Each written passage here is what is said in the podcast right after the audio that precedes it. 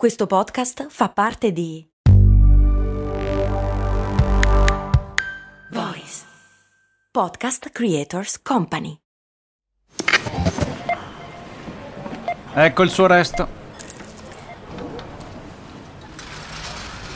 Mm, certo che al giorno d'oggi con un euro non si fa più granché. Beh, lo posso usare per il carrello della spesa. Ma comprare 10 Goliador? Eh no, per quelle servono 2 euro adesso. Ah, beh, allora non mi resta che lanciarlo nella fontana di Trevi ed esprimere un desiderio. Oppure, beh, potrei investire sul mio futuro. Ma un euro? Beh, sì, su Scalable. Scalable, che supporta anche questo ascolto, è un'app che ti mette a disposizione gli strumenti essenziali per costruire una cultura del risparmio. Ti consente di investire in modo flessibile in azioni, ETF e fondi, creando piani di accumulo automatici a partire da un solo euro. Altro che Fontana di Trevi. Amplia le tue conoscenze finanziarie e fai crescere i tuoi risparmi nel tempo. Scopri Scalable per i tuoi investimenti. Link in descrizione. Max Corona, che sono sempre io, presenta Brandy. Brandy.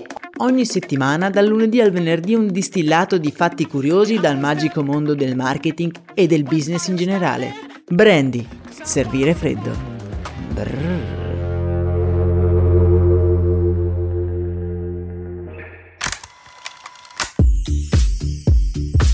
La cosa più bella di questo nostro appuntamento mattutino è che il mondo che ci circonda acquisisce un interesse diverso. Non è vero? Cose che prima guardavo senza il minimo interesse, ora mi colpiscono e mi fanno ricordare la storia che c'è dietro. Per esempio i piumini, i targi cristallo, oppure quando un barista mi chiede un euro per un caffè, ogni volta mi vengono in mente le storie che abbiamo vissuto qui insieme.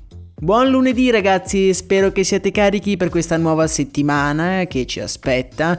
Giorno strano, il lunedì, l'energia si mischia con la rassegnazione di essere solo all'inizio di una nuova settimana. È però vero che c'è appena stato il weekend. Voi che cosa avete fatto questo weekend? Io ieri sera me la sono proprio presa davvero comoda. Divano partita con una bella pizza mangiata direttamente dal cartone. Lo so, non è il massimo dalla vita, ma qualche volta, beh, ci vuole. Mentre trangugitavo quella delizia mi sono fermato a guardare il mio piatto improvvisato, il cartone. Un'innovazione non da poco. Chissà come si faceva prima a trasportare la pizza. In realtà la storia non mi sembra così interessante, cioè sembra una cosa così radicata nella nostra cultura che, non so, il cartone della pizza, dai, cioè c'è sempre stato. E invece no, anzi il brevetto di questo cartone ripiegato appartiene ad un italiano ed è datato 1985, praticamente l'altro ieri. E prima come si faceva? Direi che ci sono tutti i presupposti per una bella storia, ma come da nostra abitudine dobbiamo cominciare da dove tutto è iniziato. Credo che il motivo secondo il quale la pizza sia così amata da noi esseri umani è che praticamente è nata insieme a noi. Sono state ritrovate tracce di focacce cotte su pietre roventi risalenti, udite udite, alla preistoria. Ovvio la pizza che mangiavano i Neanderthal è sicuramente diversa da quella che siamo abituati noi. Infatti dobbiamo aspettare il 1500 con l'arrivo dei pomodori quando i napoletani cominciano a condire dei pani rotondi e piatti con una salsa appunto a base di pomodoro e basilico. La pizza è all'epoca e poi nei secoli successivi un alimento povero ed esclusivamente pensato per il takeaway. Veniva venduto agli angoli delle strade di Napoli da venditori ambulanti che utilizzavano dei piccoli contenitori di rame a forma di botte, dotati però di un doppio fondo nel quale inserivano delle braci per tenere la pizza al caldo. Queste stufe, per così dire, venivano trasportate e le pizze eh, venivano consegnate a domicilio come se fossero appena sfornate. La pizza viene all'epoca consumata sempre ancora calda, appena fatta e non c'è una vera e propria cultura di quella che possiamo chiamare delivery. Con la diffusione di questo prodotto però in America anche il takeaway della pizza ha una nuova vita. Infatti i nostri amici d'oltreoceano hanno, se vi ricordate, una forte cultura nella preparazione delle torte e della vendita di quest'ultime, le quali vengono posizionate in un cerchio di latta che le rende ideali per il trasporto. Poi negli anni successivi questo cerchio di latta diventerà anche un famoso gioco estivo, ma questa è sicuramente un'altra storia. Want fun? Get frisbee. Infatti la natura stessa della pizza necessita di un ambiente arieggiato ma allo stesso tempo che tenga il calore all'interno, una cosa che con la torta non era necessaria, infatti la torta può essere consumata anche da fredda. Ma come fare quindi a trasportare le pizze senza che si raffreddino o che diventino tutte mollicce? Questo non è un quesito banale perché se ci pensiamo la pizza è un alimento caldo che emette umidità, che ha delle componenti secche ma che ha una superficie umida se non bagnata e viscida e che devi portare da un punto A a un punto B mantenendo intatta la sua forma, il suo calore e la sua composizione chimica. Eh, non ci pensate voi quando vi arriva una fumante pizza a casa, non è vero? Comunque con questo problema ancora irrisolto arriviamo al secondo dopoguerra, quando i soldati americani tornano a casa dopo aver passato molto tempo nel sud dell'Italia ed essersi abituati alla vera pizza napoletana. Questi soldati, uniti poi agli emigrati italiani, diffondono in maniera definitiva la pizza oltreoceano, dando vita alle prime catene di pizzerie. Una di queste catene di pizzerie è sicuramente una delle più innovative ed è Domino's Pizza. Una Domino's Pizza che viene fondata nel 1960 in Michigan e fonda il suo business model sulla consegna delle pizze a domicilio.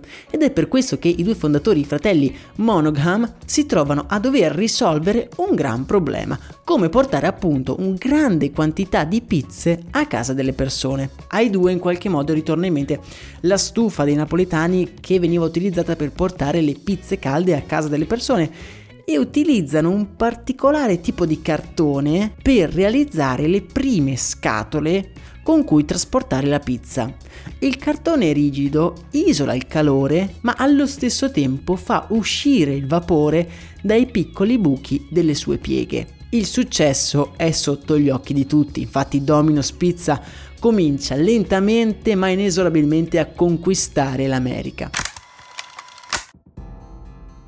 Quasi contemporaneamente, in Italia, a Treviso, un inventore di nome Sergio Boscolo progetta un cartone molto simile a quello di Domino's brevettandolo però nel 1985. Sergio poi fonderà un'azienda su questo prodotto, la Treebox, un'azienda che è diventata negli anni leader mondiale nella produzione di cartoni per la pizza. Nel mondo vengono utilizzati più di 3 miliardi di cartoni per la pizza ogni anno e di questi più di 700 milioni solo in Italia. Parlando di Domino's eh, ci dobbiamo rendere conto che ha prodotto un'altra innovazione, quel piccolo piedistallo di plastica eh, che certe volte si vede al centro della pizza da sport per tenere ben distanti il cartone dalla superficie della pizza. Questo può sembrare una banalità, ma torna utile quando si parla di riciclaggio.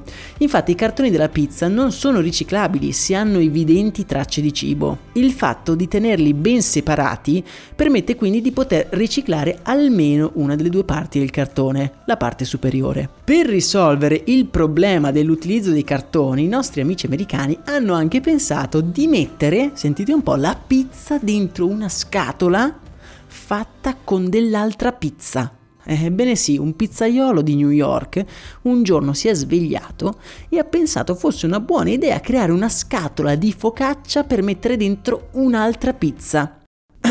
si risparmiano i cartoni, dichiara spavaldo ai giornalisti, senza poi rendersi conto che per trasportare la scatola che contiene la pizza serve un'altra scatola, di cartone però. Un vero genio. Ma la palma per l'innovazione più geniale va a due italiani di Iesi che hanno creato il cartone con delle bretelle, così da permettere a tutti di mangiare una pizza comodamente da in piedi senza aver bisogno di un tavolo e avendo contemporaneamente anche le mani libere. Lo so, vi sento che state sorridendo, non vi sembra un'innovazione degna di nota e invece questi due hanno vinto addirittura un premio per la miglior innovazione in un'importante fiera della Svizzera. A scanso di equivoci vi metto una foto nel canale Telegram, il cui link trovate in descrizione. Beh, che dire, un viaggio davvero incredibile spero proprio che la prossima volta che vi arriverà una pizza a casa vi ricorderete che quella scatola è il risultato di una sfida durata secoli, se non millenni. Per oggi è davvero tutto, noi ci sentiamo domani, un abbraccio da Max Corona.